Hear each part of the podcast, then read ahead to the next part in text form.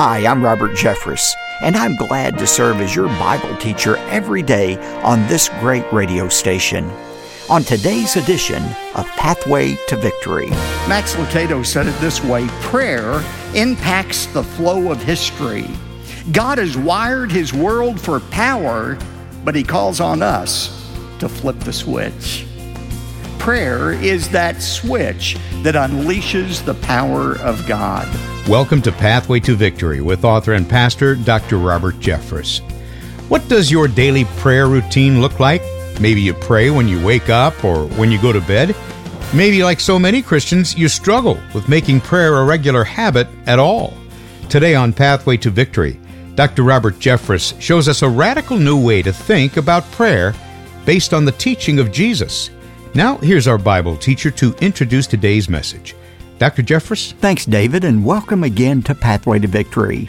Some of the greatest speeches in history are very brief, but my favorite short speech is the one we're featuring this month on Pathway to Victory.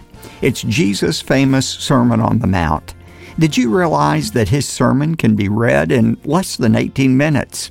Even so, it's filled with practical counsel and deep wisdom that we can use every single day.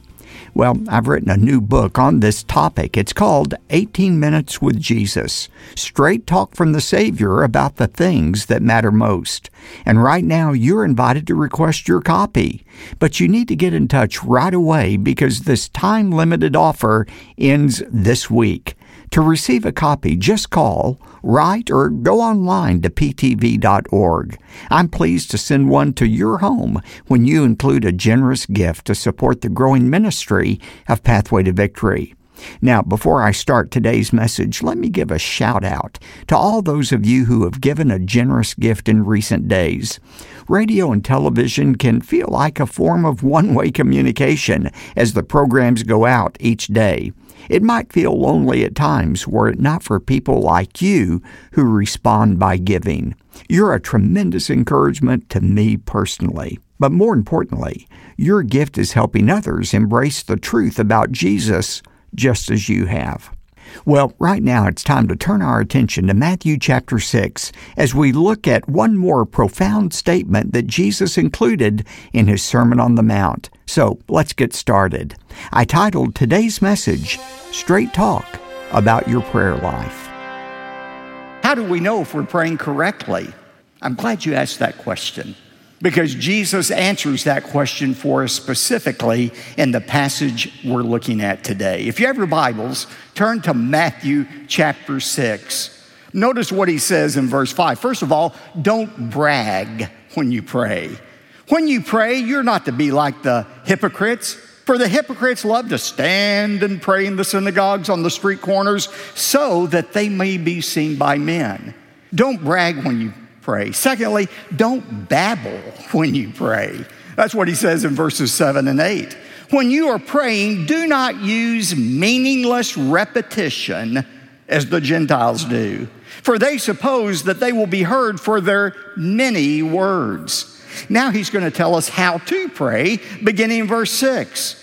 But when you pray, go into your inner room Close your door and pray to your Father who is in secret, and your Father who sees what is done in secret will reward you.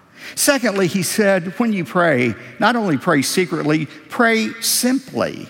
Pray simply. In fact, in verse 9, he's going to say, pray in this way. And he's going to give us that prayer that we know as the Lord's Prayer. It's a simple prayer. Now, notice in this model for praying the audience for our prayers. The audience for our prayers our Father.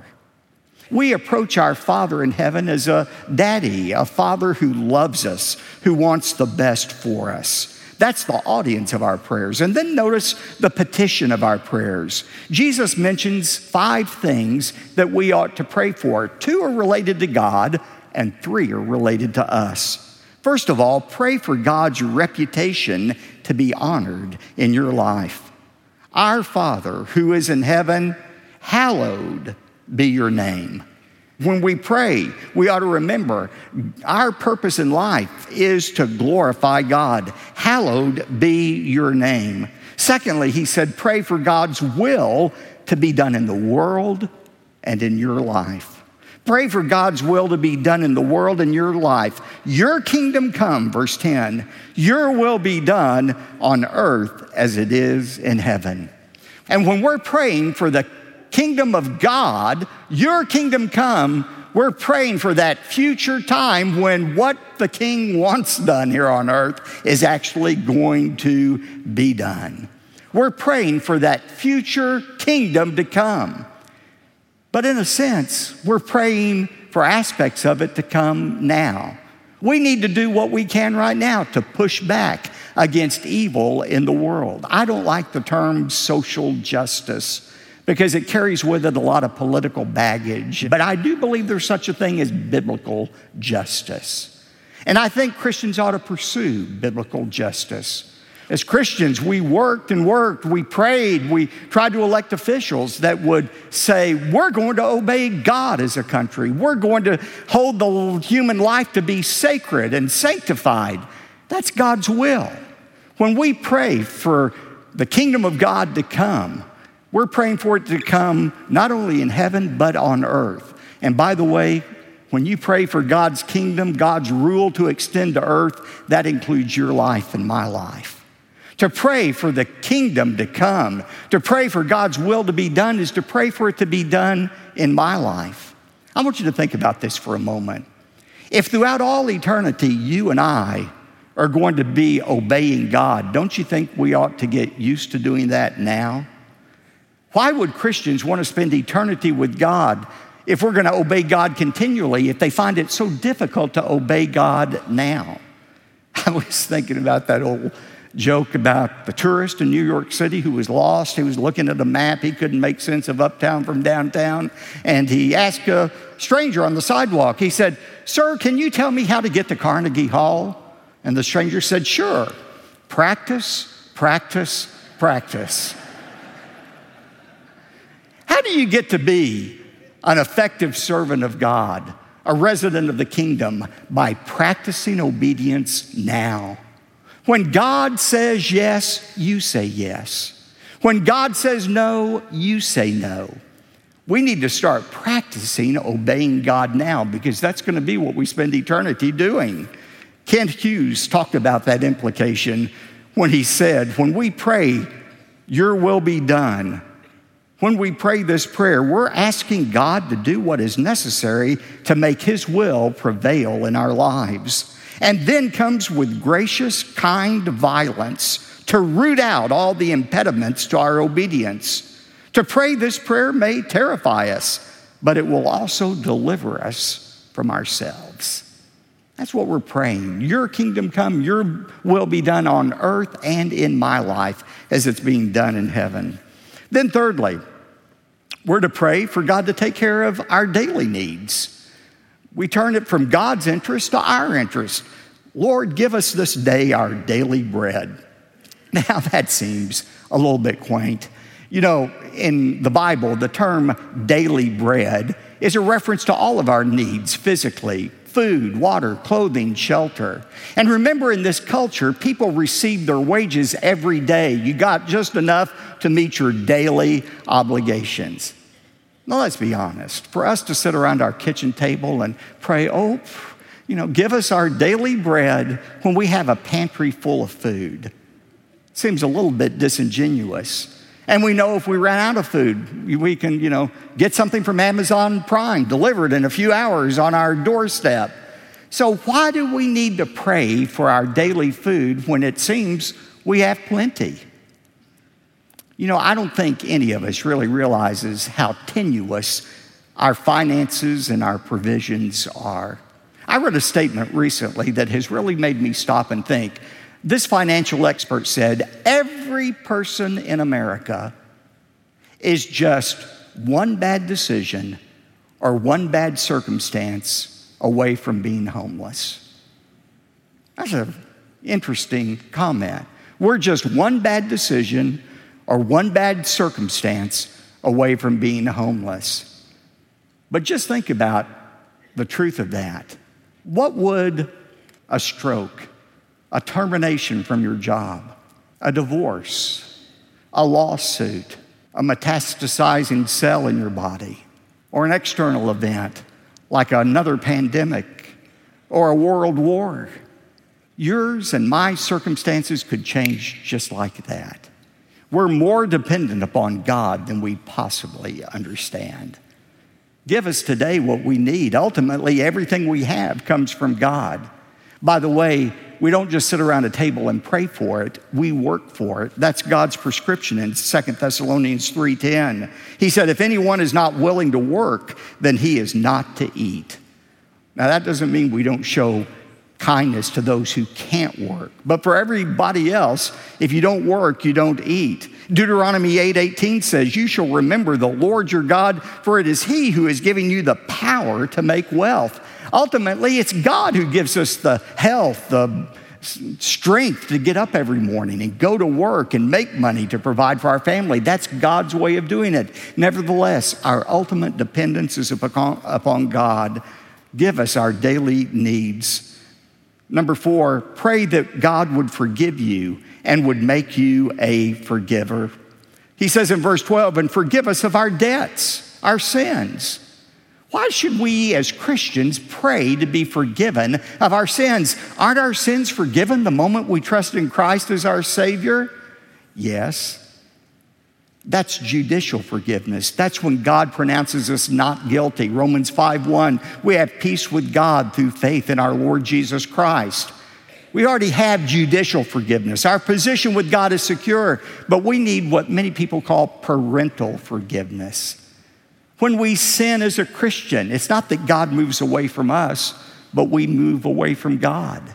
And we need that daily forgiveness for our sins so that we can be in a right parental relationship with God. There was a famous Bible teacher not that many years ago who taught and was on the radio and wrote books about this, what he believed was a fact, and that is that Christians never need to ask God for forgiveness. That was the whole basis of his ministry. Christians don't ever need to ask for God's forgiveness. As you, if you as a Christian ask God for forgiveness, that's an insult to God because you're asking Him to do what His Son has already accomplished for us. He didn't understand the difference between judicial forgiveness and parental forgiveness. 1 John 1 9 says, If we confess our sins, He's faithful and just to forgive us our sins and to cleanse us from all unrighteousness. That verse was written to Christians.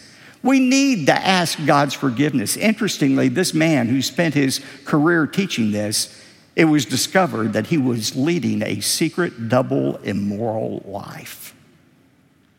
He needed God's forgiveness more than he knew he needed God's forgiveness. Forgive us of our sins as we have forgiven our debtors.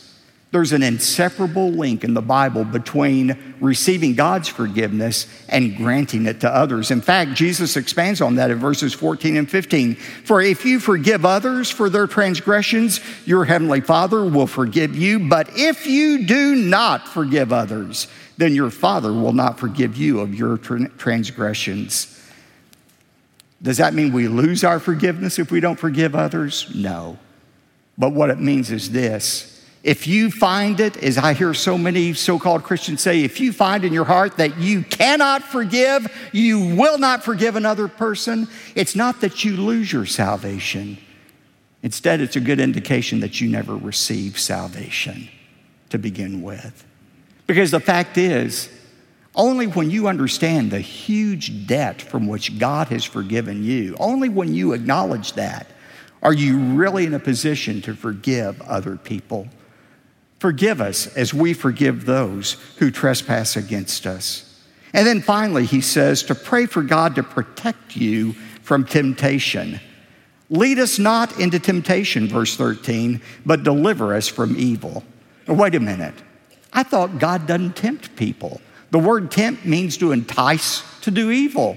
He doesn't tempt us. James 1 13 and 14 says, Let nobody say when he's tempted, I'm being tempted by God. For God cannot be tempted by evil, and he himself does not tempt anyone. The word tempt means to entice to do evil, and the Bible says clearly God doesn't tempt anybody. Satan is the one who tempts us to destroy our faith. God doesn't send temptation into your life, but He does send trials into your life. In James 1, the same chapter, verses 2 and 3, James said, Consider it all joy when you encounter various trials, knowing that the testing of your faith produces endurance. Remember this God tries us to strengthen us, Satan tempts us to destroy us. That's the difference between a temptation and a trial. But here's where it gets interesting. Although there are two English words, trial and temptation, there's only one Greek word that describes both the word peirasmos.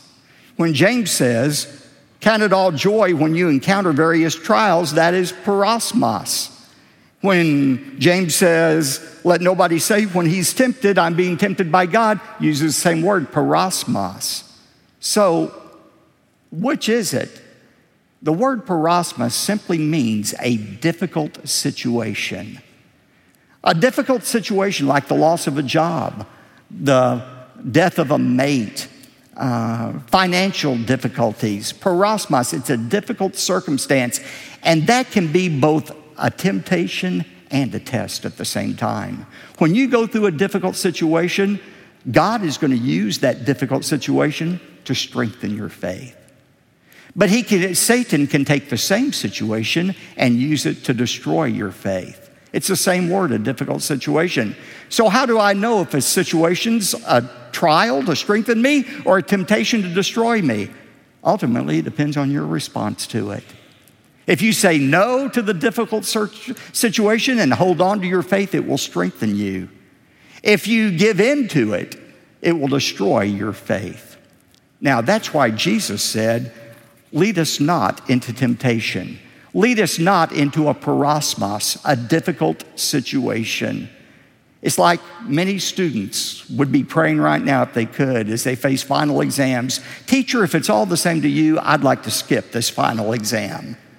Because with every final exam comes the possibility of success or failure. So a lot of students would say, let's just skip it altogether. But if I do have to go through this exam, help me to pass it. That's what Jesus was saying.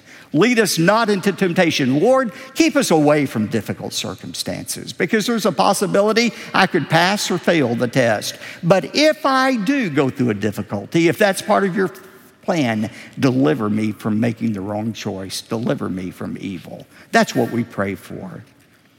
You know, um, this is a very practical chapter. I close today with three brief words to discover the secret for powerful praying. Just three words I want you to remember, and then we're through. Number one, the word consistent. Consistent. Don't fall into the trap of thinking if you don't have an hour or 20 minutes to pray, you can't be effective in prayer. Remember 1 Thessalonians 5:17. Pray without ceasing. Make it a part of your daily habit like breathing. When you get up in the morning before your feet touch the ground, God, help me today. Help me to honor you. Keep me from evil, I pray. As you go throughout the day, as you're driving on the freeway, as you're going into an important meeting, Lord, help me. Give me the words to say. If you're dealing with a difficult circumstance, Lord, help me, I pray. Pray throughout the day. And then pray before you go to sleep at night. Let the last words you say or think be a prayer to God, thanking Him for the good things of the day confessing any mistakes you may have made. Consistent. Secondly, the word specific. Specific. That is, be specific in what you're saying to God. You know, I used to think people who wrote out their prayers had to be the most unspiritual people in the world. And some of my previous churches would have a deacon. Deacon so and so would be called on to pray, and he would say, Now let us pray. And when everybody had their heads bowed and eyes shut, he'd pull out subtly a piece of paper and he would read his prayer. Of course, I would have my eyes open. So I think, you know, what an unspiritual guy this is. He's so out of the habit of praying, he has to write out his prayers. But I've begun to appreciate that more. I don't know about you, it's easy for my mind to wander. And many times I'll sit down on my computer and type out my prayer to God so I can be specific about what I'm talking to the King of the universe about. If you don't want to write them out, just try this. At least vocalize your prayer instead of thinking your prayer. Vocalize your prayer. It will help you be specific when you pray. And then finally, the word not only consistent and specific, but honest. Be honest with God. C.S. Lewis said, When we pray, we ought to lay before God what is in our heart, not what ought to be in our heart. Be honest with God. Is there something you really want? Tell Him about it and leave it to His wisdom to decide whether to give it to you or not. Be honest. Tell Him what you want. Are you angry with somebody? I don't care how angry you are, you're probably not as angry as the psalmist when he said in Psalm 137, verse 9, Lord, I'm so angry, I want you to take the babies of your enemies and dash them against the rocks. Hardly a pro life prayer, but it was an honest prayer. If you're angry, tell God about it. Are you disappointed in God? His shoulders are broad enough to take it. Tell him of your disappointment. Pray what is in your heart, not what you think should be in your heart. Prayer in the end is an open, honest, specific communication with the one who loves you. A few years ago, I was in Washington, D.C., and I stopped by to see the president. And I walked into the Oval Office, and there was a highly decorated general seated in front of the president's resolute desk. He stood up, we exchanged pleasantries. And uh, this highly decorated uh, general was looking at the president, and the president said, You know, General, when you think about it, Robert is more powerful than you are. And that general got one of those, What in the heck are you talking about? looks on his face. He said, No, General, just think about it for a moment. Every day, Robert talks to the one who controls everything that happens in this universe. And he was right. But you know what? That privilege isn't reserved for pastors, for popes, or priests. It's available to every true child of God. And when we enter into that throne room of God, we are talking to the one who made us, who loves us most in this universe, and the one who is concerned about every aspect of our lives. That's the power of prayer. As followers of Jesus Christ, we are granted instant access into the presence of our Creator. That's the highest privilege of all. And it's a benefit that we ought to exercise every single day. So, if you're prepared to learn more about what it means to connect with your Creator, then I want to send you my brand new book. It's called 18 Minutes with Jesus. There's a complete chapter given to this topic, plus many others. The premise of my book is simple. If you were given the opportunity to sit with Jesus for a cup of coffee, what would he choose to say to you? Well, I think he'd talk about the things that matter most, both to you and to him. And those mission critical topics are woven into the most powerful sermon Jesus ever gave. It was an 18 minute talk that we call the Sermon on the Mount. In his most famous message, Jesus gave timeless wisdom on navigating real life issues such as cultivating happiness, developing healthy relationships, and even dealing with our enemies. You're invited to request your copy of my brand new book, 18 Minutes with Jesus when you give a generous gift to support the ministry of Pathway to Victory. And in fact, when you respond today, I'll also include a stack of 10 encouragement cards from this series. Each one identifies a major teaching point from Jesus and shows how you can apply those principles in your daily life. Let me assure you that your generous gift is greatly needed, and when you give, you are truly making a difference. Pathway to Victory has become a daily oasis of hope for millions around the world. Thanks for standing with us by giving your generous gift today. David? Thanks, Dr. Jeffress.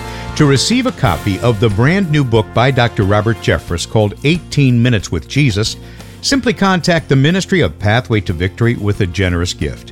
As an added bonus, we'll also include a set of 10 encouragement cards. Call us toll free at 866 999 2965 or visit our website at ptv.org. And when you give $100 or more, we'll also send you the complete collection of audio and video discs for the 18 Minutes with Jesus teaching series, along with a study guide. This is the last week, though, that this offer will be made available, so don't wait. Get in touch right away. One more time, call 866 999 2965 or go online to ptv.org. You could also send your donation by mail. Write to P.O. Box 223 609, Dallas, Texas 75222. Again, that's P.O. Box 223 609, Dallas, Texas 75222. I'm David J. Mullins. Well, we all need money to make ends meet, don't we? But Jesus had a lot more to say about what we do with our income. Hear a message called Straight Talk About Your Money. That's Tuesday on Pathway to Victory. Pathway to Victory with Dr. Robert Jeffress comes from the pulpit of the First Baptist Church of Dallas, Texas. Join Dr. Robert Jeffress on an unforgettable trip to Israel. You've read about places like the Mount of Olives and the Plain of Megiddo. Isn't it time to see these remarkable sights for yourself? Join us on the Pathway to Victory Bible Prophecy Tour of Israel. To learn more, go to ptv.org.